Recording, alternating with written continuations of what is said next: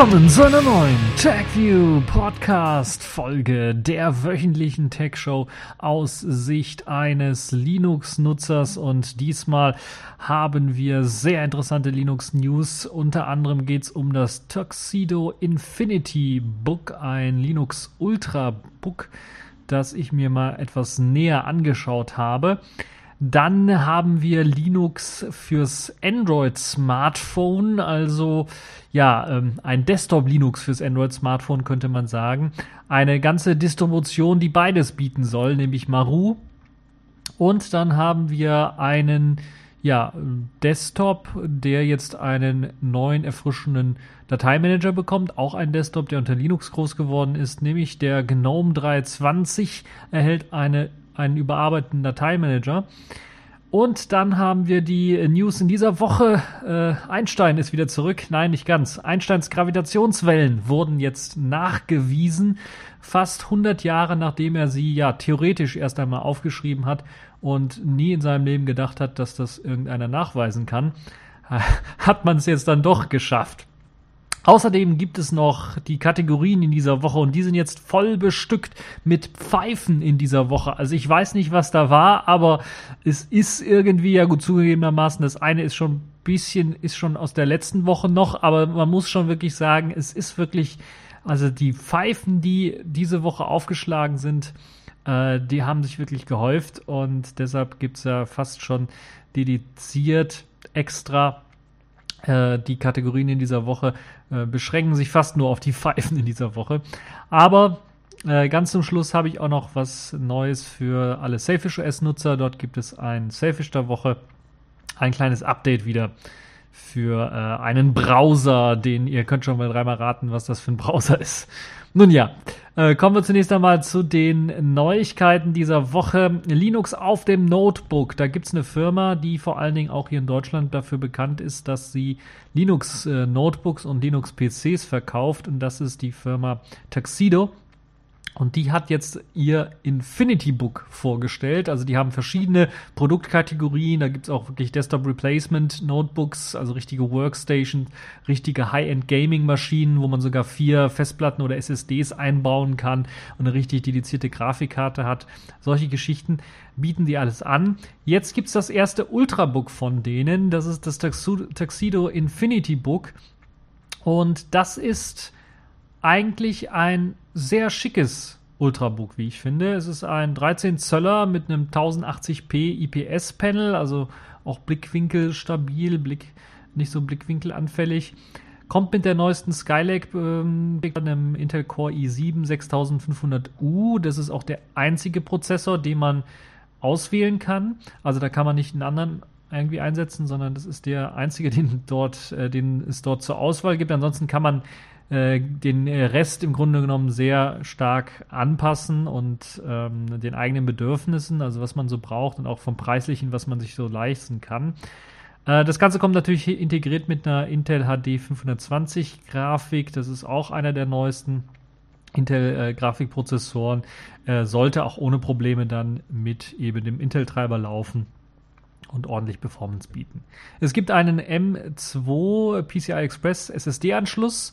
Das heißt, ihr habt die Möglichkeit, dort äh, extra, ihr kennt diese kleinen Einschübe für SSDs, dort eine SSD vielleicht einzubauen. Zusätzlich gibt es dann natürlich auch noch ein ähm, 2,5 Zoll ähm, HDD äh, SATA-Anschluss. Äh, Ihr könnt also entweder eine Festplatte einbauen mit 500 oder 1 Terabyte, äh, 500 Gigabyte oder 1 Terabyte oder könnt auch auswählen, dass ihr eine 2,5 Zoll SSD von 120 Gigabyte und interessanterweise bis zu 2 Terabyte dort reinpackt. Natürlich kostet das dann so ein bisschen was mehr. Ähm, wie ich ja bereits gesagt habe, lässt sich auch eben per M2-Anschluss eine SSD anschließen oder auch per PCI Express äh, eine SSD äh, angeschlossen auswählen. Das heißt, ihr habt, wenn ihr irgendwie Speicher braucht, sehr viel, habt ihr da sehr, sehr viele Möglichkeiten, den aufzurüsten. Standardmäßig, apropos Speicher, standardmäßig kommt hier ein 4 GB Arbeitsspeicher daher, DDR3L 1600. In der Basisversion ist das mit drin. Man kann allerdings bis, äh, man kann also noch 8 oder 16 GB auswählen. Äh, 32 GB wären theoretisch auch möglich. Allerdings steht nur ein RAM-Slot zur Verfügung Und dann äh, ist es äh, mit den Preisen, ich glaube, es gibt noch kein 32 GB RAM-Modul, bin mir gar nicht sicher, in dieser, ähm, mit dieser Spezifikation. Ansonsten habt ihr die Möglichkeit, es zu konfigurieren, 8 oder 16 GB auch noch. Es ist natürlich ein bisschen was teurer, wenn man halt eben nur ein RAM-Modul hat, das halt eben dann diese 8 oder 16 GB äh, besitzen und man nicht zwei äh, einbauen kann. Äh, das muss man sich also vor Augen halten, dass da eben, wenn man die vielleicht etwas billigere 4 GB, die Basisversion nimmt, äh, dass man da nur einen RAM-Slot hat und dass das, äh, also ich würde eher zu 8 GB RAM raten, sagen wir mal so wenn man sich das sowieso schon neu holt, das Teil. Ansonsten gibt es halt die üblichen Anschlüsse, die man so kennt. Bluetooth und WLAN-Modul sind mit dabei, sind alles Intel-Chipsätze, Intel wie zum Beispiel der AC7265, der dort eingebaut wird für eben äh, die bestmöglichste Kompatibilität mit allen äh, Linux-Distributionen. Zur Auswahl stehen zwei Linux-Distributionen, die vorinstalliert werden können. Das ist einmal Ubuntu, wahrscheinlich in der aktuellsten 15.10er Version und im Element, äh, Elementary OS, Elementary OS, das sind noch die Nachwehen vom Karneval. Äh, Elementary OS äh, lässt sich dort auch auswählen, wahrscheinlich auch in der aktuellsten Version. Das basiert ja dann auf einer etwas älteren Ubuntu LTS-Variante. Es gibt aber auch die Möglichkeit, und das ist ja nicht neu, das bieten sie auch schon bei anderen mm, Notebooks auch an, aber es gibt auch die Möglichkeit für die Leute, die die Hardware interessant finden, das Ganze sich dann mit Windows liefern zu lassen, wenn man das denn möchte. Es kostet aber, glaube ich, extra. Also Linux umsonst, Windows kostet, glaube ich, ein bisschen was extra. Ja, es gibt einen 45 Wattstunden Akku, der eingebaut ist, der austauschbar ist. Das ist sehr schön. Also anders als bei anderen Ultrabooks, wo man das halt nicht machen kann, wo man den Akku nicht tauschen kann, kann man hier den Akku austauschen. Ähm, der Akku soll bis äh, 15 Stunden maximal durchhalten. Also sie haben es jetzt hier gesagt, ehrlicherweise, sie haben es mit äh, Elementary OS probiert bei niedrigster Helligkeitsstufe und ausgeschaltetem WLAN, dann hat er 15 Stunden äh, gehalten. Das ist aber äh, nicht realistisch. Ich würde mal eher sagen, wenn ihr wirklich bei normaler Nutzung, also Hälfte der Bildschirmhelligkeit hochgedreht habt und äh, WLAN benutzt, um im Internet äh, rumzusurfen und nicht gerade 4K-Videos oder sowas anschaut, dann sollte es wohl eher so acht bis neun Stunden durchhalten.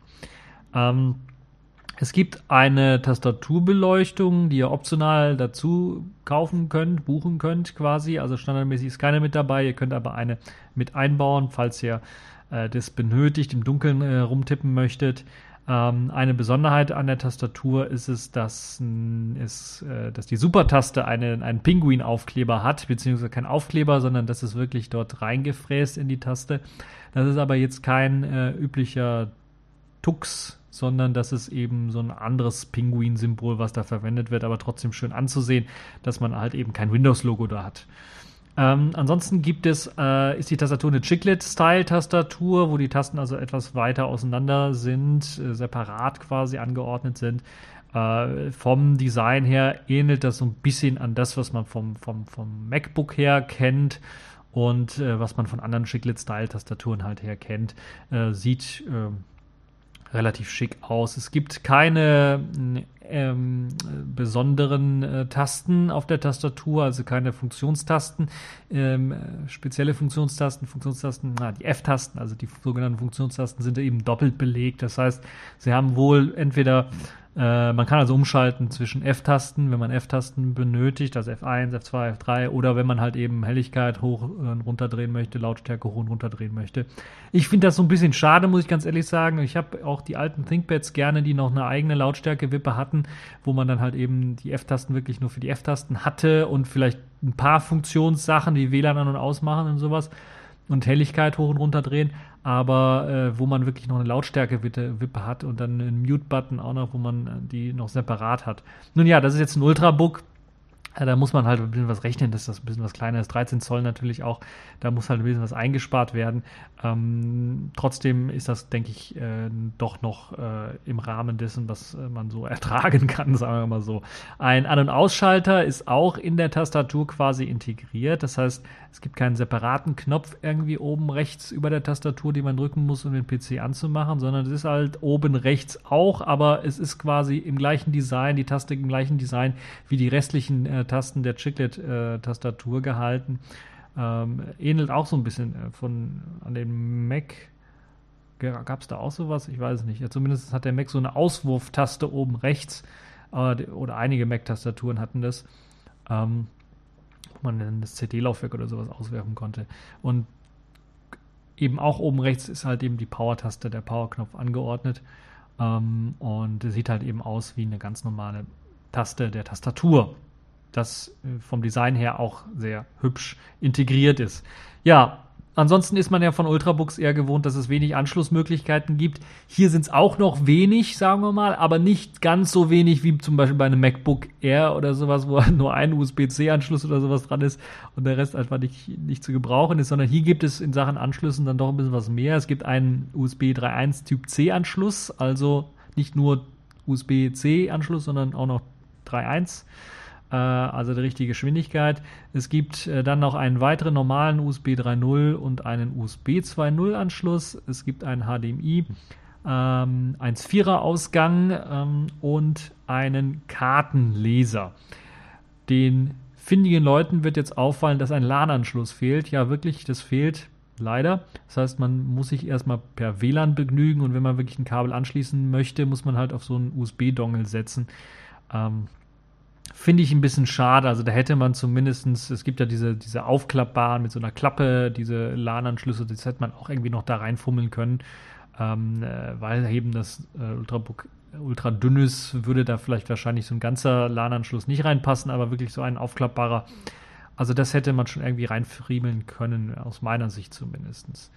Nun ja, für Linux hat Tuxedo einen eigenen Treiber auch noch geschrieben, beziehungsweise liefert den auch aus, um zum Beispiel in den Flugzeugmodus zu schalten und natürlich auch für die Tastaturbeleuchtung, falls man das bestellt, äh, zur Regelung der Tastaturbeleuchtung, äh, der Helligkeit der Tastaturbeleuchtung zum Beispiel lässt sich dort auch äh, ein eigener Treiber benutzen. Das Aufrüsten des Ganzen, das ist eben das Erfreuliche im Gegensatz zu anderen Ultrabooks. Mir fällt zum Beispiel auch das Dell XPS 13 jetzt ein, das ja auch ein 13 Zöller ist. Ähm, oder äh, ThinkPad X1, ich glaube auch ein 13 Zöller. Ähm, die haben ja zum Beispiel fest verlöteten Arbeitsspeicher und das Aufrüsten generell ist da nicht so einfach. Hier ist das kein Problem. Ihr könnt es euch schon denken, weil es halt eben die verschiedenen Möglichkeiten gibt, äh, zum Beispiel Festplatten, SSDs oder sowas auszutauschen, gibt es auch die Möglichkeit, ähm, eine Wartungsluke zu öffnen, beziehungsweise hinten einfach den Deckel abzuschrauben und dann hat man Zugriff eben auf den Arbeitsspeicher, äh, auf die ähm, SATA-Anschlüsse auf äh, M2, auf PCI Express äh, und so weiter und so fort. Also die Rückseite, da lässt sich das Ganze mit Schrauben lösen und dann hat man die Möglichkeit, das Ganze aufzurüsten. Also das ist auf jeden Fall ein sehr interessantes, spannendes Notebook. Wenn ich jetzt nicht äh, genug Notebooks hätte, die funktionieren würden und gut laufen, hätte ich mir äh, das wirklich mal angeschielt oder angeschaut. Das Infinity Book ist ab 900 Euro in der Basisvariante verfügbar. Man kann das natürlich dann aufrüsten, je nachdem wie es aufrüstet, kostet es dann, dann doch schon bis zu 1000 und ein bisschen was drüber. Und man kann es aber, wie gesagt, frei konfigurieren, was eine schöne Sache ist. Also falls ihr da ein bisschen mehr Arbeitsspeicher benötigt oder ein bisschen mehr Festplattenspeicher oder beides, dann könnt ihr das dort einfach euch so konfigurieren, wie ihr denn möchtet. Ich finde das eine tolle, geniale Sache, das Tuxedo Infinity Book. Äh, vielleicht eine gute Alternative für die guten alten ThinkPads, wenn es zumindest im Ultrabook-Bereich geht. Ja, schauen wir uns mal an, was es in dieser Woche noch so gab in Sachen äh, Linux und was in der Linux-Welt so äh, aufgeschlagen ist. Ähm, eine neue Android-Distribution müsste man es eigentlich nennen. Oder das Debian fürs Android-Smartphone, so könnte man das auch nennen. Maru ist nämlich aufgetaucht. Nachdem äh, Canonical, nachdem Microsoft ihre Convergence oder ihre, wie, hat's, wie heißt das bei Microsoft, ihre, ähm, ich habe es vergessen, wie es bei Microsoft heißt, aber die Möglichkeit halt eben einfach weiterzuarbeiten. Continuum, so heißt das, glaube ich, bei Microsoft Continuum. Ähm, wenn man halt eben einfach weiterarbeiten möchte, sein Smartphone, sein Tablet an einen Dock anschließt und äh, dann Tastatur, Maus und eben ein größeres Display hat, sollte ein normaler Desktop auftauchen. Und bei Microsoft und bei Canonical hat man es so gelöst, dass man wirklich das Betriebssystem äh, so anpasst und die Anwendung so anpassen, muss das eben beides funktioniert, dass die Anwendung merkt, okay, ich bin auf dem Desktop, also schalte ich einen, in einen Desktop-Modus, äh, starte in einen Desktop-Modus oder ich bin im äh, Tablet- oder Smartphone-Modus, dann muss ich halt eben anders aussehen. Bei Maru will das Ganze ein bisschen anders angehen. Sie lassen einfach zwei Systeme laufen. Sie haben ja Android, ist ein Linux-System und es gibt schon gute Desktop-Systeme auf Linux-Basis, zum Beispiel Debian. Und äh, dann haben sich gedacht, verschmelzen wir doch einfach beides und erstellen eine äh, Android, äh, eine Android-ROM, eine Android-Distro, die im Grunde genommen nichts anderes macht, als eben noch ein zusätzliches Debian CR-Root auszuführen, das, sobald es merkt, dass es jetzt an einem größeren Monitor mit Tastatur und Maus angeschlossen wird, automatisch äh, für diese dann halt eben diese Debian CR-Root, diesen Debian Desktop ausführt. Und ähm, ja, zusammen halt eben mit den Programmen, die so verfügbar sind für das Debian ARM, das sind relativ viele, äh, muss man tatsächlich sagen, ähm, dann auch als ganz normaler Desktop genutzt werden kann mit den Programmen, die man eben vom ganz normalen Desktop her kennt. iStuff, Iceweasel, also der umgerendete Firefox, das umgerendete Thunderbird und ähm, äh, auch Chromium als Browser zum Beispiel, ein ganz normaler Dateimanager, die üblichen Programme GIMP, LibreOffice und was man so alles kennt, was eben auch alles für ARM zur Verfügung steht, lässt sich dort als Desktop-System nutzen. Das Smartphone funktioniert weiterhin, da läuft also weiterhin die Android-Oberfläche und man kann weiterhin damit zum Beispiel telefonieren. Ähm, Im Grunde genommen ist das also nichts Neues, sondern im Grunde genommen nur eine Erweiterung von dem, was man schon als CR-Root-Systeme äh, sich auf äh, solchen Android oder sogar anderen Linux-basierten Smartphones, also auf dem Nokia N900 zum Beispiel, habe ich das auch gemacht. Da hatte ich auch einen Debian CR-Root und konnte dann äh, da hineinbooten und habe dann die Möglichkeit gehabt, äh, dort Desktop-Programme oder sowas auszuführen. Dank eben des AV-Ausgangs konnte man das am Fernseher gut anschließen und dann ähm, eben mit Bluetooth ähm, äh, konnte man dann auch äh, eine Tastatur und eine Maus anschließen und dann eben das Ganze wirklich als Desktop-System benutzen, auch wenn das so ein bisschen natürlich bei der Hardware des Nokia N900 dann doch ein bisschen was geruckelt hat und nicht so der Bringer war, auch von der Auflösung her, die wurde ja auf dem äh, wurde ja eins zu eins übernommen, also diese 800 x 480 wurde auch einfach im Fernseher äh, rausgegeben, da ist also nichts Größeres in Sachen Auflösung gekommen. Aber das Schöne ist jetzt, dass automatisch umgeschaltet wird hier und ähm, das ist halt eben die Besonderheit von Maru, dass sie da eben Arbeit reingesteckt haben, dass automatisch eben dann auch nur auf dem Display-Ausgang äh, des Smartphones dann das Ganze dann äh, äh, quasi rausgeht. In dem Fall ist das bisher als Beta-Version nur dem Nexus 5 Nutzern zur Verfügung gestellt worden. Ähm, diejenigen, die sich bei Maru angemeldet haben auf der Mailingliste und eben ein Request äh, rausgehauen haben, dass sie das mal testen wollen.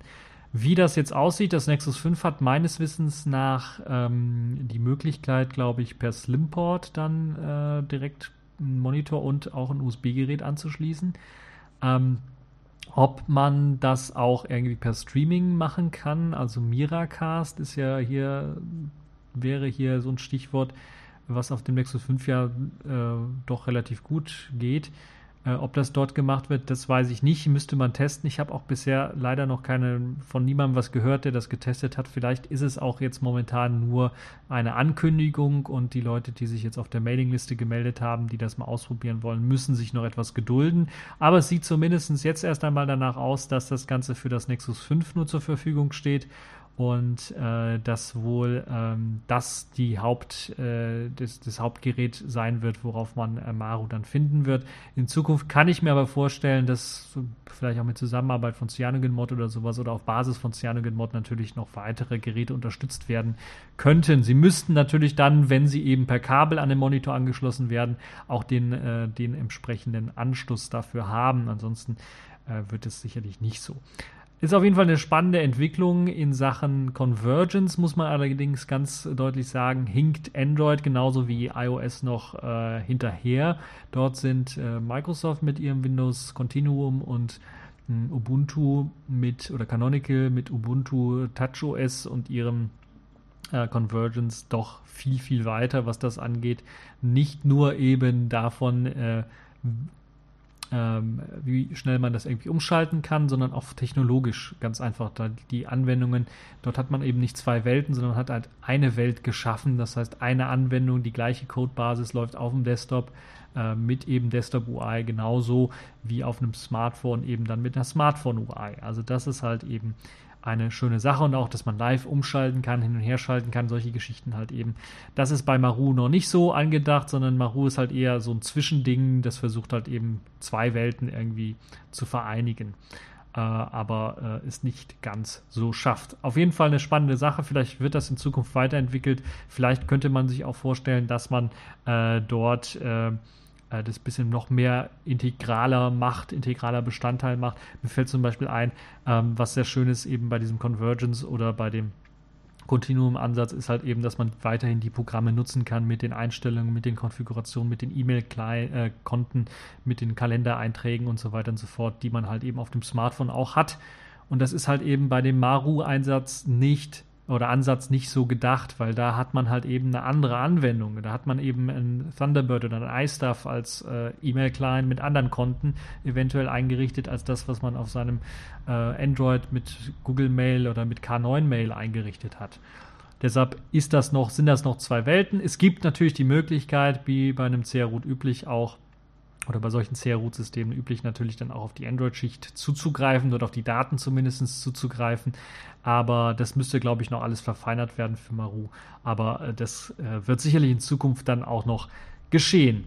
Apropos verfeinert, da kommen wir direkt zum nächsten Thema, nämlich zum GNOME 320er Desktop, der ja noch nicht draußen ist, aber zumindest jetzt äh, in den Startlöchern steht, so langsam äh, final zu werden. Und dort soll der Dateimanager, der ja mh, hm, jetzt Files heißt, also einfach nur Dateien heißt, ehemals auch Nautilus genannt, der bekommt jetzt ein größeres Facelifting oder auch Codelifting für die Version 3.20 spendiert. Zum einen kommt nun auch die Shortcut-Übersicht, also die Übersicht der Tastenkombinationen hinzu. Das gibt es ja auch schon bei einigen anderen Programmen oder wurde dort schon angekündigt, dass man also mit einem Klick dann eine Übersicht der wichtigsten Tastenkombinationen für das Programm angezeigt bekommt. Das ist sicherlich eine tolle Sache, um äh, Leuten dann auch beizubringen, mal Tastenkombinationen zu nutzen oder was es dort für interessante Tastenkombinationen dann gibt. Die Suchfunktion wurde komplett überarbeitet, soll jetzt sehr komfortable Suchmöglichkeiten bieten. So kann ich zum Beispiel einfach suchen nach einer Textdatei, die ich in den letzten zwei Stunden bearbeitet habe, also auch beschrieben habe. Oder ich kann einfach sagen, zeige mir die Dateien an, die ich in den letzten Woche, Wochen alle geöffnet hatte. Ähm, solche also Suchanfragen sind dort möglich. Es gibt äh, eine sehr schöne Suchmaske, wo man das alles schön einstellen kann und auswählen kann. Äh, die Suche ist also nun richtig mächtig geworden im Vergleich zu dem, was dann äh, vorher war und vor allen Dingen in der Sache, in Sachen der Konfigurierbarkeit hat man hier aufgeholt. Und das ist sicherlich eine sehr tolle Geschichte. Zudem gibt es natürlich noch einige oder die üblichen Bugfixes, die man so kennt äh, die dann mit einfließen. Und äh, insgesamt sehe ich Files auf dem richtigen Weg, muss ich ganz ehrlich sagen. Die neue überarbeitete Suche ist sehr toll. Und äh, wenn man die mal angetestet hat, wird man äh, sagen, okay, die macht jetzt eben das, was sie eben soll und äh, man kann sie sehr schön und gut verfeinern. Ähm, das ist wirklich eine tolle Geschichte, wenn man mal wirklich Dateien sucht. Die Suchfunktion war ja ansonsten schon immer irgendwie was schwach und diese Überarbeitung sorgt halt eben dafür, dass man wirklich jetzt äh, dort einen wichtigen Punkt aufholt gegenüber anderen Dateimanagern, die äh, eine bessere Suche mitgebracht hat, haben bisher äh, vor allen Dingen äh, KDE Dolphin, der ja dort ähm, doch schon durchaus seit längerem bessere Sachen hat, hatte. Insgesamt gesehen kommt mir Files in Sachen Funktionalität allerdings immer noch nicht an äh, Dolphin ran. Wenn man sich das so anschaut und dann mal direkt vergleicht, es fehlen einige gute Funktionen, die vorher auch in Nautilus oder in Files drin waren. Zum Beispiel das, äh, die Trennung zwischen einem schnellen Navigieren durch Dateien, durch das Eintippen der ersten Buchstaben und das Filtern von Dateien.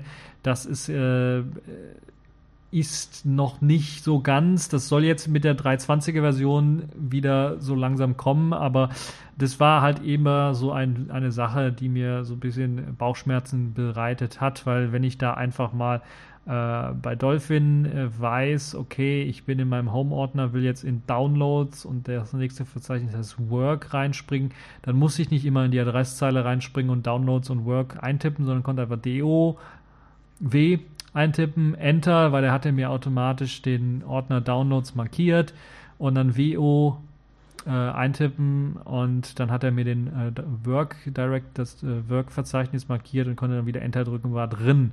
Eine sehr schnelle Navigationsmöglichkeit, die vorher auch in Files mal drin war, aber dann zwischenzeitlich wieder rausgeflogen ist. Und wenn man da was eingetippt hat, hat es einfach die Suche angestoßen und die rekursive Suche, die dann auf der ganzen Festplatte gesucht hat, äh, nach eben den eingetippten Wörtern. Und das hat mir schon das eine oder andere Mal die Laune verdorben, weil ich habe da mal versucht, schnell zu navigieren, habe was eingetippt und dann auf einmal fängt er an zu suchen. Und wenn ihr dann selbst bei einer SSD, aber wenn ihr sehr, sehr viele Dateien habt, egal auf einer SSD oder auf einem äh, normalen Festplatte, wenn er anfängt, da mal rumzusuchen, dann stottert dann stottert und dann wartet man und dann, oh Gott, und dann drückt man Escape und dann dauert es dann doch ein bisschen, bis dieser Suchprozess wieder abgebrochen wurde. Also das war nichts Halbes und nichts Ganzes. Das wird jetzt durch Files, äh, durch die neue Version in 3.20 oder soll zumindest dort korrigiert werden. Da bin ich mal gespannt, wie sie das Ganze hier machen wollen. Aber ich wünsche mir immer noch, dass es so funktioniert wie bei Dolphin. Da macht es am meisten Sinn. Einfach die Datei markieren oder eben den, das Verzeichnis markieren, wenn man eben ganz normal eintippt. Und wenn man wirklich was filtern möchte in einem Ordner, dann eine andere Klastenkombination benutzen oder ein extra Menü benutzen, um wirklich Sachen zu filtern. Das macht Dolphin auch sehr nett.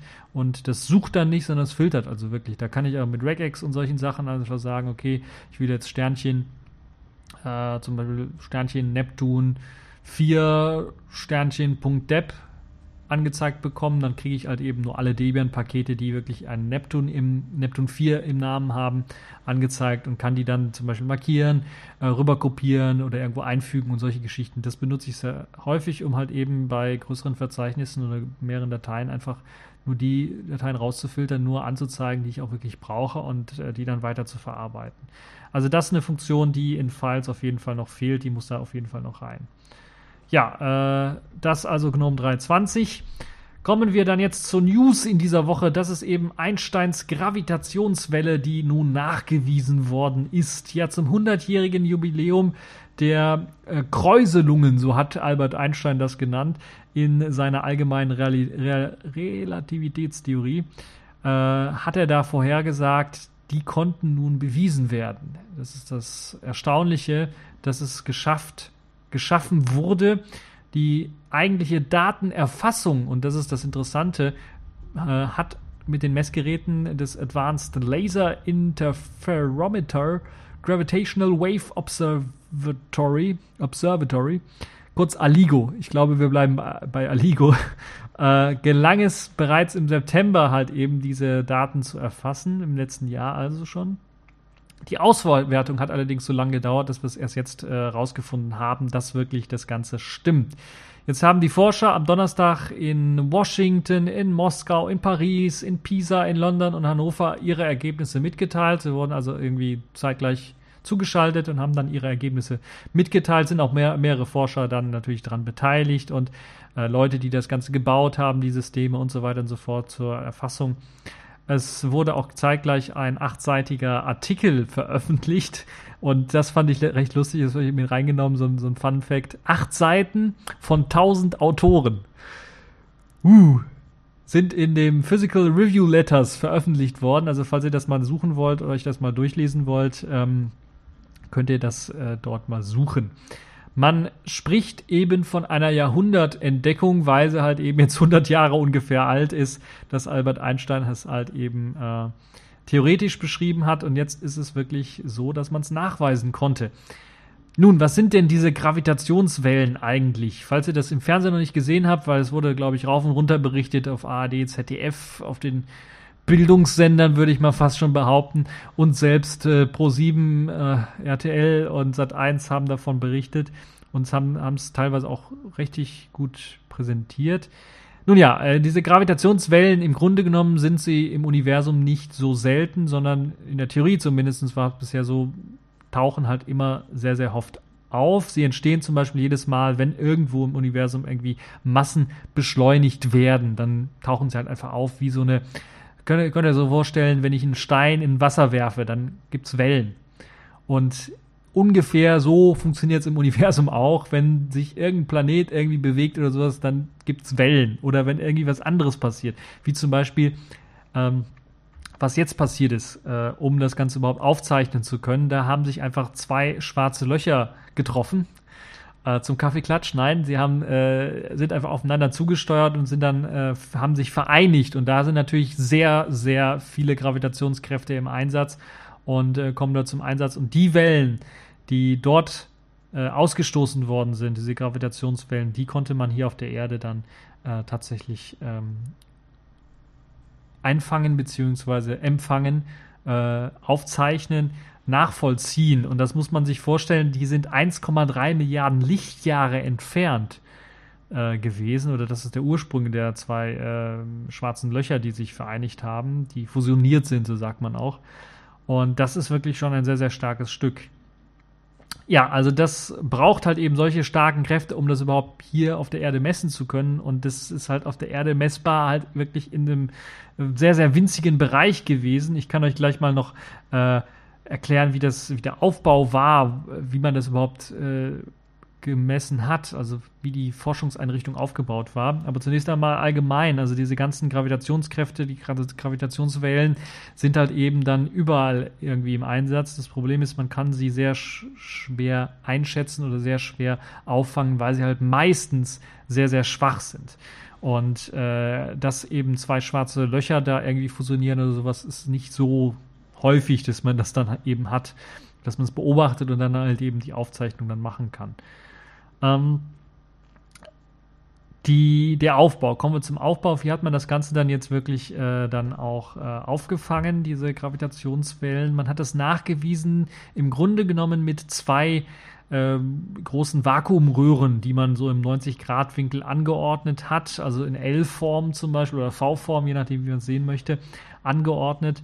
Ähm, eher L-Form, V-Form wäre, glaube ich, zu sehr gespreizt. Also 90 Grad Winkel sind die angeordnet. Äh, und mit Hilfe eines Laserstrahls wird halt eben dort gemessen. Also der Laserstrahl reflektiert dann am einen Ende und an dem anderen Ende und ähm, führt dann halt eben Messungen durch findet jetzt auch nur in einem Bruchteil eines Atomdurchmessers eine Abweichung statt. Also der Laserstrahl wird irgendwie, der weicht irgendwie ab von dem Ursprung, wo er eigentlich äh, auftreffen sollte, kann dies nun mit Hilfe eben dieser Messgeräte nachgewiesen werden.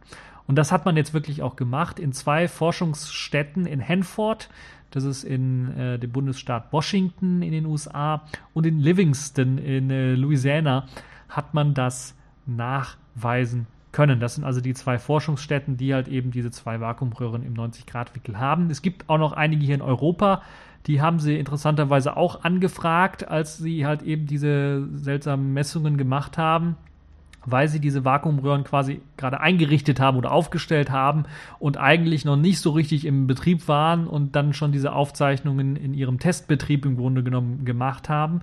Und äh, hier in Europa konnte man allerdings nichts bestätigen, aber auch nichts irgendwie, ähm, äh, man konnte denen einfach nichts sagen, weil bei uns hier in Europa die Dinger einfach nicht funktioniert haben, beziehungsweise gerade irgendwie abgeschaltet waren oder was weiß ich, im Wartungszustand waren. Also da hat irgendwie was nicht funktioniert in Europa, die haben einfach nichts aufgezeichnet, die Dinger. Deshalb ist man erstmal in den USA geblieben und äh, hat dann halt eben dann noch eine zweite Forschungsstation, äh, Forschungsstätte gehabt, die dann halt eben das gleiche aufgezeichnet hat. Und so hat man zumindest eine Bestätigung dafür, dass das jetzt nicht irgendwie ähm, andere Gründe gehabt hat. Ja, und äh, ich bin richtig gespannt, was jetzt daraus folgt, ist ja erst einmal, dass die Theorie bewiesen worden ist. Und ähm, ich habe jetzt gerade heute noch gelesen, dass es wahrscheinlich keinen Nobelpreis dafür geben wird durch die Entdecker und so weiter und so fort. Aber es ist zumindest eine äh, interessante Geschichte. Und äh, ich habe ja von den tausend Autoren geredet, die da was beschrieben haben zu den Gravitationswellen in dem Physical Reviews Letter, äh, Review Letters. Ähm, es sind auch natürlich sehr, sehr viele Firmen beteiligt, sehr, sehr viele äh, Forscher beteiligt, die eben zum Beispiel die Technologie bereitgestellt haben, um diese Vakuumröhren, um diese Lasertechnik äh, zur Vermessung dort auszuliefern und so weiter und so fort.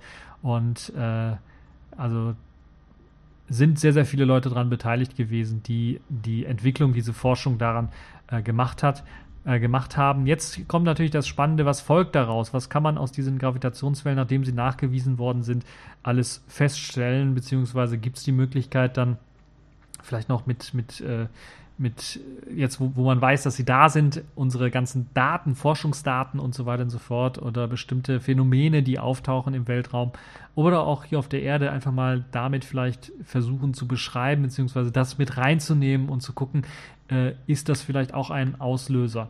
Und das nächste und das übernächste, was dann kommt, ist natürlich auch die Möglichkeit, dann nicht nur das Ganze irgendwie zu lesen und zu verstehen, sondern irgendwann mal wahrscheinlich nicht jetzt, äh, vielleicht auch nicht mehr zu unseren Lebenszeiten, dann vielleicht mal auch zu versuchen, diese Gravitationswelt irgendwie zu beeinflussen in äh, der einen oder anderen Form oder selber dann welche auch gezielt erstellen zu können, um bestimmte Effekte auszuführen. Äh, ähm, sehr spannende Geschichte, kann ich euch nur empfehlen. Ich habe äh, verlinkt einen Artikel, der das Ganze äh, auch nochmal so erklärt, wie ich das hier auch gemacht habe. Ähm, lasst mich nicht lügen, das ist ein Artikel von Spiegel gewesen, der es also auch versucht, sehr einfach zu erklären. Äh, und dort gibt es, glaube ich, auch Verlinkungen, wo ihr das Ganze dann natürlich auch noch in einer etwas ausführlicheren Form bekommt. Und wie gesagt, es liefen Nachrichtensendungen, es liefen äh, Forschungssendungen und so weiter und so fort rauf und runter. Da gibt es sicherlich in den Mediatheken noch weitere, bessere Erklärungen. Ähm, und äh, die ganzen Wissenschaftssendungen, die es so gibt, die werden sich sicherlich auch damit beschäftigt haben. Accepted. Connecting. Complete. System activated. All systems operational.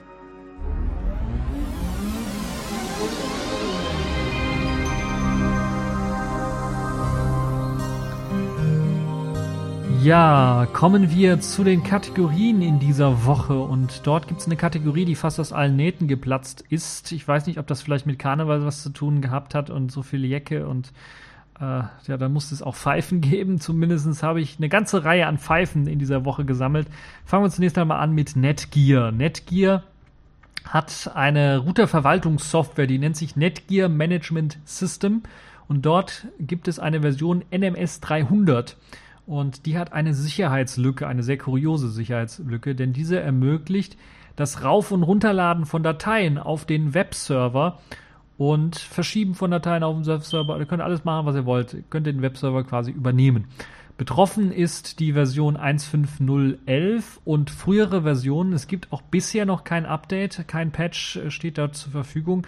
Ähm, also ihr seid, wenn ihr das benutzt, auf der nicht sicheren Seite. Ihr müsst da Obacht geben, dass da keiner Schindluder treibt mit eurem ähm, Netgear-Routerverwaltungsgedönse. Äh, ja, es gibt direkt mehrere Sicherheitslücken, die eben dazu führen, dass man dort einfach beliebige Dateien hoch und runterladen kann. Zum einen ist das eben, dass beliebige Dateien hochgeladen und ausgeführt werden können. Das geschieht dadurch, dass halt eben ein Java Servlets und ja, die benutzen wirklich Java Servlets, also Java Applets kennt ihr. Servlets ist das, was auf dem Server läuft. Also Java Applets für den Server. Benutzen sie da intern und hm, habe ich schon mit den Händen äh, gegen den Kopf geschlagen oder gegen die Stirn geschlagen. Facepalmierung quasi. Aber äh, ja, äh, dort gibt es eben einen Server, äh, einen Java Server Servlet, Servlet, das nennt sich File Upload DO. Und äh, das kann man halt eben benutzen fürs interne und externe, einfach ohne Passwort äh, aufrufen, Dateien hochladen zu können. Und das ist wirklich schon richtig, richtig krass. Äh, so kann man zum Beispiel ganz einfach JavaScript-Code einschleusen und später dann einfach ausführen. Also man lädt das einfach hoch, den Java, äh, in, in, in HTML-Dateien, JavaScript-Code einfach irgendwie hoch und kann den später dann einfach die Webseite hoch äh, ausführen. Dann wird er ähm, aufrufen, dann wird der JavaScript-Code ausgeführt. So. Und äh, man kann dann allerlei Schindluder mittreiben. Das zweite Problem, die zweite Sicherheitslücke ist eine Directory Traversal Schwachstelle, die einem also ermöglicht, als äh, angemeldeter Nutzer den Zugriff auf alle Dateien zu erlangen. Man kann also einfach, durch, das, durch die Verzeichnisse, durch den ganzen Baum, Verzeichnisbaum dann hoch und runter laufen. Und das ermöglicht dann natürlich in diesem Zusammenhang auch, dass man mit den vorhandenen Tools, die es dort gibt, die alles DO-Dateien, also alles Java-Servlets, dass man da auch eben zum Beispiel Dateien an jeden bestimmten Ort bringen kann, wo man die Datei dann auch leicht runterladen kann. Um nicht, äh, wenn also die Datei zum Beispiel, man keinen direkten Zugriff auf die Datei hat, weil sie nicht freigegeben ist, kann man sie trotzdem halt mit in einem, äh, man muss einfach nur in der URL-Zeile einfach den Befehl eingeben, dann irgendwie, was weiß ich, copy.do oder sowas eingeben und die Datei an die richtige Stelle verschieben äh, oder kopieren in dem Fall und dann kann man sie halt eben mit, vom Webserver ganz normal runterladen. Solche Geschichten sind also möglich und das wird halt eben bei diesen Netgear, Netgear Verwaltungssoftwaregeräten gemacht. Es gibt kein Update bisher, deshalb äh, also ich würde bei Netgear dann doch vielleicht mal einen etwas größeren Bogen um äh, deren Software machen, zumindest und deren Geräte, die wahrscheinlich nur mit deren Software funktionieren. Ja, äh, kommen wir nochmal zurück zum Karneval, aber keine Angst, ich möchte jetzt nicht wieder auf Gölsch äh, reden, sondern auf Düringisch. Düringisch. Ich glaube, so redet man in Thüringen. Nicht Thüringen, sondern Düringen. Ähm, auf Thüringisch äh, Karneval äh, erlebe. Ich, das ist wahrscheinlich irgendwie kein echter Karneval, aber dort gab es halt eben was sehr Interessantes im kleinen Örtchen Dermbach. Denn äh, in diesem Ort Dermbach in Düringen äh, gab es auch irgendwie einen Karnevalsumzug, nur da fliegen halt eben nicht nur Kamelle, sondern auch viel Konfetti. Und ja, nachdem der Zug dann fertig war, so ein kleines Städtchen Dermbach, ich glaube, hat 3000, mit, äh, 3000 äh, Bewohner nur, äh, also kein richtig großer Zug, der da geht. Ähm, das ist also nach einer Stunde ist das eigentlich im Grunde genommen durch. Äh, wird halt eben auch sind ja recht ordentlich die Leute dort, wie ich gehört habe, auch aufgeräumt. Das heißt, da wird das Konfetti dann auch wieder zusammengekehrt und da fiel irgendwie einem auf, der hat sich das Konfetti näher angeschaut, also so lange Streifchen, hey, da steht ja irgendein Name drauf. Und dann kam heraus, dass die Leute dort, die dort das Konfetti äh, ein bisschen was ange näher angeschaut haben, dass das Patientenakten sind. Geschredderte Patientenakten, zumindest nicht richtig geschredderte Patientenakten, die dort zu finden waren, wo man halt teilweise noch Namen lesen konnte, Medikamente, die äh, Leute äh, eingenommen haben oder denen eingespritzt worden ist äh, und auch Befunde und alles Mögliche. Also Patientenakten waren das, geschredderte Patientenakten aus einem naheliegenden Krankenhaus die dort eben als Konfetti geworfen worden sind und anscheinend nicht so richtig zerschreddert waren oder nicht richtig ein Konfetti waren. Und der Landesdatenschutzbeauftragte aus Thüringen hat das auch irgendwie bestätigt und hat dann spricht eben davon von unsachgemäßer äh, Zerkleinerung. Das heißt im Grunde genommen, der einzige Fehler, der da gemacht worden ist, ist, dass man eben die Streifchen nicht klein genug gestritten, äh, geschnitten hat, beziehungsweise nicht in Würfelchen oder sowas nochmal geschnitten hat.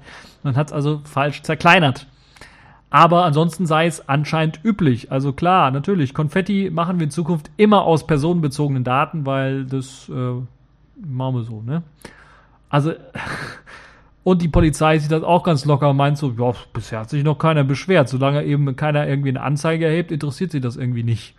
Finde ich auch sehr interessant, wie man eben sportlich halt eben damit auch umgeht, dass irgendwelche Patientenakten da als Konfetti durch äh, die Luft geworfen werden zu Karneval.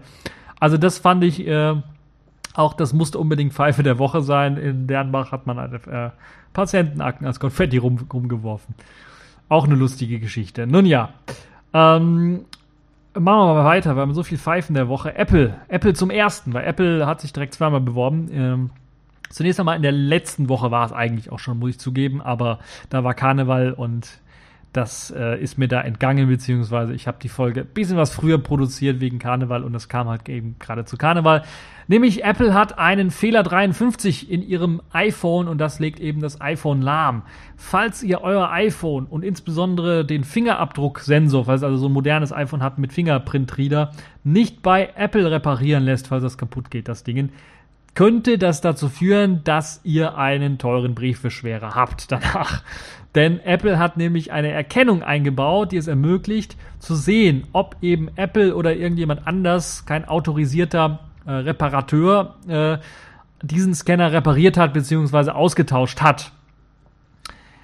Äh, war es eben halt eben nicht Apple oder irgendein Reparateur, der lizenziert ist oder zertifiziert ist von Apple, dann kann es eben sein, dass euer Gerät mit dem Fehlercode 53 gesperrt wird und ihr dann nicht eben nur die Möglichkeit nicht habt, da mit dem Fingerabdruck irgendwie was zu entsperren, sondern das ganze Gerät ist gesperrt. Ihr könnt es eben nur als teuren Briefbeschwerer benutzen oder müsst es Apple einschicken und die sagen, hier, böse, böse, böse, du hast irgendwie einen anderen, äh, bei irgendjemand anderem das Ganze reparieren lassen. Das geht natürlich überhaupt nicht. Nun ja, aber nicht halt eben nur dieser Fingerabdruckscanner alleine ist irgendwie betroffen, sondern es kann auch schon sein, dass wenn ihr das Display tauscht, das ja etwas häufiger auftaucht. Also ich finde es immer lustig, diese Videos, diese Drop-Tests von den Videos, wo dann jedes Mal, wenn ich so ein Apple-Gerät sehe, jedes Mal, aber auch jedes Mal irgendwie das Display kaputt geht. Ähm, Und also es ist nicht ungewöhnlich, dass so ein Display mal beim, beim, ähm, beim Hinfallen dann kaputt geht. Dass man das Display da auch mal tauscht und nicht nur die Glasscheibe vorne. Das kann natürlich auch mal passieren. Und das kann eben auch dazu führen, dass dieser Fehlercode 53 äh, auftaucht. Und wenn er eben auftaucht, könnt ihr das Handy wegwerfen. Also nicht wegwerfen, aber ihr könnt es nicht mehr benutzen, ihr könnt nicht mehr telefonieren, ihr könnt nicht mehr äh, Apps starten und eigentlich gar nichts machen. Klar, man kann es verstehen bei diesem Fingerabdruckscanner, der ja sehr sensibel auch mit dem Kryptochip arbeitet, den Apple in ihre Geräte einbaut. Sie achten halt eben drauf, da kann man einen Daumen hoch geben für, einen Daumen hoch geben für, sorry, äh, die Nachwehen von Karneval. Äh, einen Daumen dafür hochgeben, äh, also dass Apple das da vernünftig macht mit ihren äh, Datenschutz, was, was Fingerabdrücke, was biometrische Daten angeht. Zumindest bemühen die sich da irgendwie, kann man verstehen, okay, das muss halt eben durch einen unzulässigen Zugriff gesperrt werden. Und wenn man da einen anderen Fingerabdruckscanner einfach nachgebauten irgendwie dann versucht mit dem Chip zu verheiraten, dann äh, sagt eben die Software, nö. Das kann ich verstehen, macht Sinn. Dass da halt irgendwie nicht eine Polizei auf die Idee kommt oder NSA auf die Idee kommt, so einen nachgebauten Chip zum Auslesen mal der Fingerabdrücke zu verwenden. Das macht durchaus Sinn, dass das Apple da irgendwie verschlüsselt dort abliefert. Nur, dass dann das ganze Gerät nicht mehr benutzt werden kann, macht aus meiner Sicht überhaupt keinen Sinn. Es sollte dann, wenn man wirklich sowas austauscht und es ähm, äh, zu diesem Problem kommt, dass halt eben äh, das nicht lizenzierter Fingerabdruckscanner ist oder sowas, dann sollte es einfach sein, dass also der Fingerabdruckscanner einfach nicht funktioniert. Dass man ein Passwort eingeben muss. Problem gelöst, würde ich mal sagen. Und nicht, dass das ganze Gerät nicht mehr zum Telefonieren oder sowas genutzt werden kann, was völliger Schwachsinn ist aus meiner Sicht. Nun ja, das ist halt eben äh, das starke Stück. Apple zum ersten, das ganz, äh, ganze Smartphone wird unbrauchbar. Äh, und das ist wirklich schon ein sehr, sehr starkes Stück. Also Fehlercode, Errorcode 53 oder 53. Sehr, sehr böse. Aber Apple hat sich bemüht, in dieser Woche nochmal zuzuschlagen mit Apple zum zweiten. Apple-Geräte kann man nämlich auch durch einen ganz anderen Trick, ohne dass man die Hardware austauscht, einfach, dass man in den Einstellungen irgendwie was umstellt, äh, zu einem äh, Briefbeschwerer machen.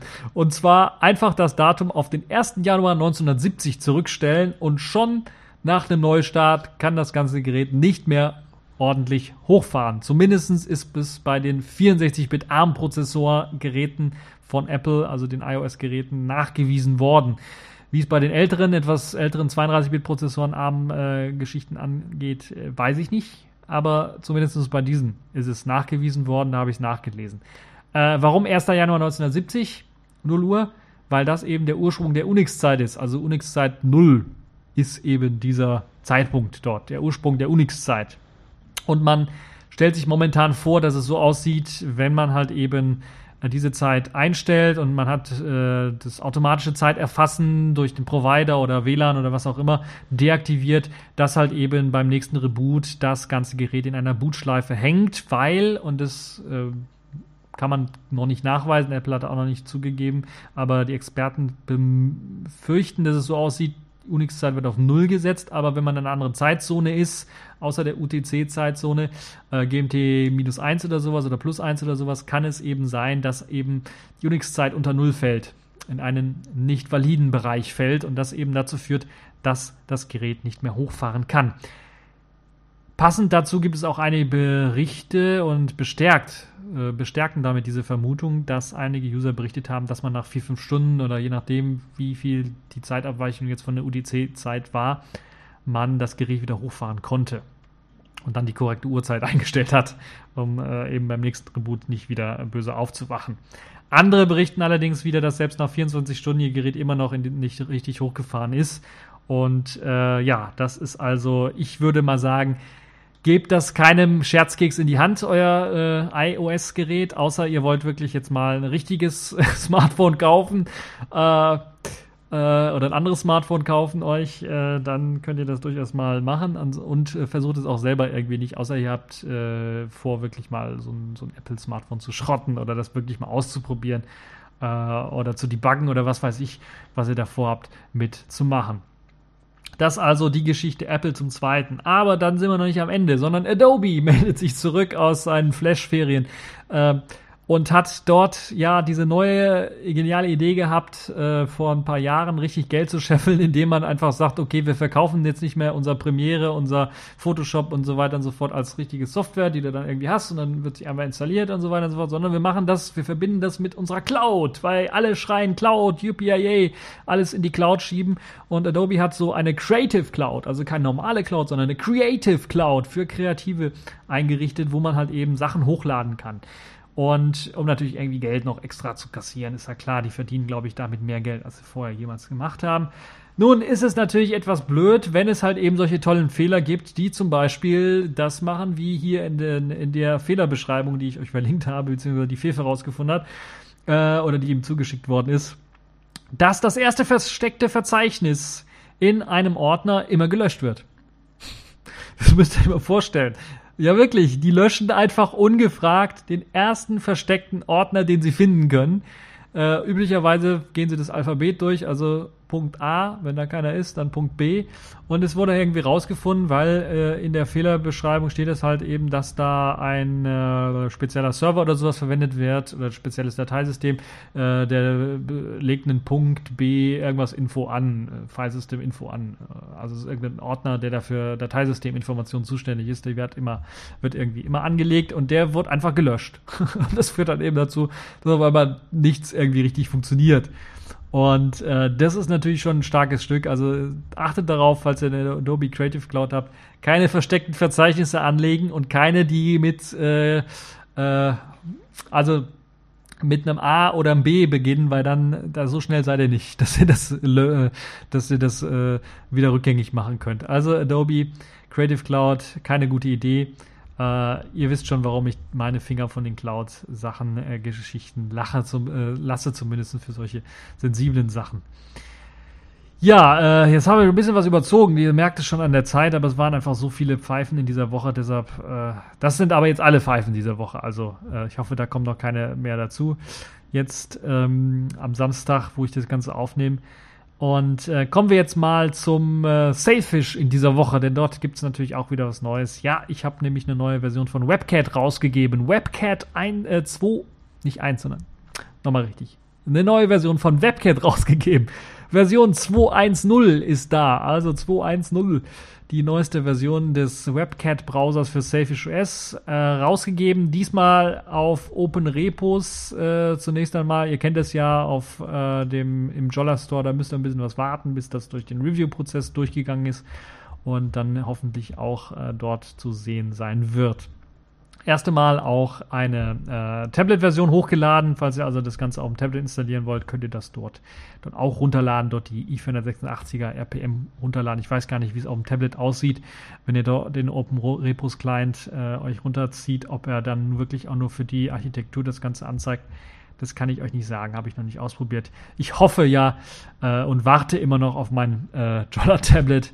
Zumindest äh, habe ich jetzt die positive Nachricht, dass auch 32 Gigabyte Varianten äh, verschickt werden sollen unter den ersten 582 oder sowas oder 45 Leuten, die da irgendwie äh, noch ein Tablet erhalten sollen. Na ja, aber kommen wir zurück zu dem WebCat 2.1.0. Es gibt einige neue Funktionen, neben natürlich äh, geupdatete äh, Übersetzungsgedönse und es gibt jetzt auch die finnische Übersetzung, die ist mir irgendwie entfallen beim letzten Mal, dass mir die einer zugesandt hat, die habe ich jetzt hinzugefügt gibt es jetzt auch äh, ein kleines Update für die letzte Version. Dort kam ja das Ganze mit YouTube runterladen und Videos anschauen äh, gefixt dazu. Ähm, es gibt jetzt ein, vernünftigen, äh, vernünftiges Error-Handling, Fehlerbehandlung. Also wenn ihr dann irgendeinen Fehler bekommt im, im Media Player, dann wird euch äh, das mit einer schönen Fehlermeldung auch angezeigt, die dann auch mehr bisschen mehr Date Details anzeigt. Unter anderem gibt es häufig einen Fehler bei YouTube, wenn ihr in einem anderen Land seid oder wenn ihr nicht angemeldet seid und bestimmte Videos nicht abgespielt werden können, äh, gibt es einen kleiner Hinweis, dass ihr euch anmelden sollt. Äh, dann habt ihr die Möglichkeit, das Video eventuell auch euch doch noch anzuschauen. Das also die Fehlerbehandlung, aber allgemein ist es, glaube ich, gut, dass wenn der Videoplayer nicht funktioniert oder ein Video nicht abgespielt werden kann, dass da ein vernünftiger Fehler erscheint, der zumindest ein bisschen sagt, warum das Ganze nicht funktioniert. Meistens ist es wirklich Geoblockierung oder dass man irgendwie angemeldet sein muss, um ein Video anzuschauen bei YouTube oder bei anderen Videos natürlich genauso. Ja, ähm, es gibt jetzt die Möglichkeit, auch einen benutzerdefinierten User Agent String äh, einzuführen. Also User Agent, äh, da gab es vorher die Auswahlliste, die Auswahlmöglichkeit, verschiedene, aber man konnte keinen eigenen einstellen. Ich weiß nicht warum. Ich meinte, ich habe das damals eingebaut gehabt, es ist irgendwie rausgeflogen. Ist jetzt auf jeden Fall wieder mit drin. Könnt also wirklich einen ähm, anderen User Agent dort einstellen, wenn ihr wollt.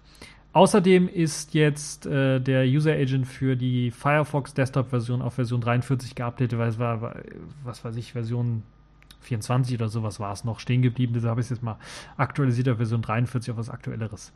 Es gibt dann, äh, danke an äh, DAX89 dafür jetzt auch Proxy-Support für äh, den WebCat-Browser. Das ist, glaube ich, einer der ersten Browser, glaube ich, neben WebPirate, der ja von DAX 89 gemacht wird, die dann jetzt auch Proxy-Support haben. Das heißt, ihr könnt jetzt dort euren Proxy einstellen, falls ihr einen benutzt. Und zumindest für einen Webbrowser habt ihr dann die Möglichkeit, dort äh, über den Proxy dann zu surfen. Äh, Neustart ist dafür natürlich äh, vonnöten. Es gibt jetzt, äh, da habe ich auch ein kleines Videochen zugemacht, in der letzten Woche veröffentlicht gehabt. Ähm, ein Backup-Manager für WebCat, das das ganze WebCat-Profil sichert, also zusammen mit den Bookmarks, mit den Einstellungen, mit den Cookies, mit der äh, mit dem Verlauf, mit allem möglichen, was man also eingestellt hat in WebCat, lässt sich das Ganze exportieren. Das wird als ganz normale TAR-GZ-Datei in den Home-Ordner gespeichert mit dem aktuellen Datum, sodass man das Ganze auch runterladen kann, äh, von seinem Jollaphone sich einfach äh, rüberziehen kann auf dem PC und dort irgendwo sichern kann oder bei der Dropbox hochladen kann, wie je nachdem, wie man das haben möchte oder bei irgendeinem anderen Cloud-Anbieter das Ganze äh, bei der OwnCloud äh, hochladen möchte, bei seiner eigenen. Äh, das kann man dort auch machen.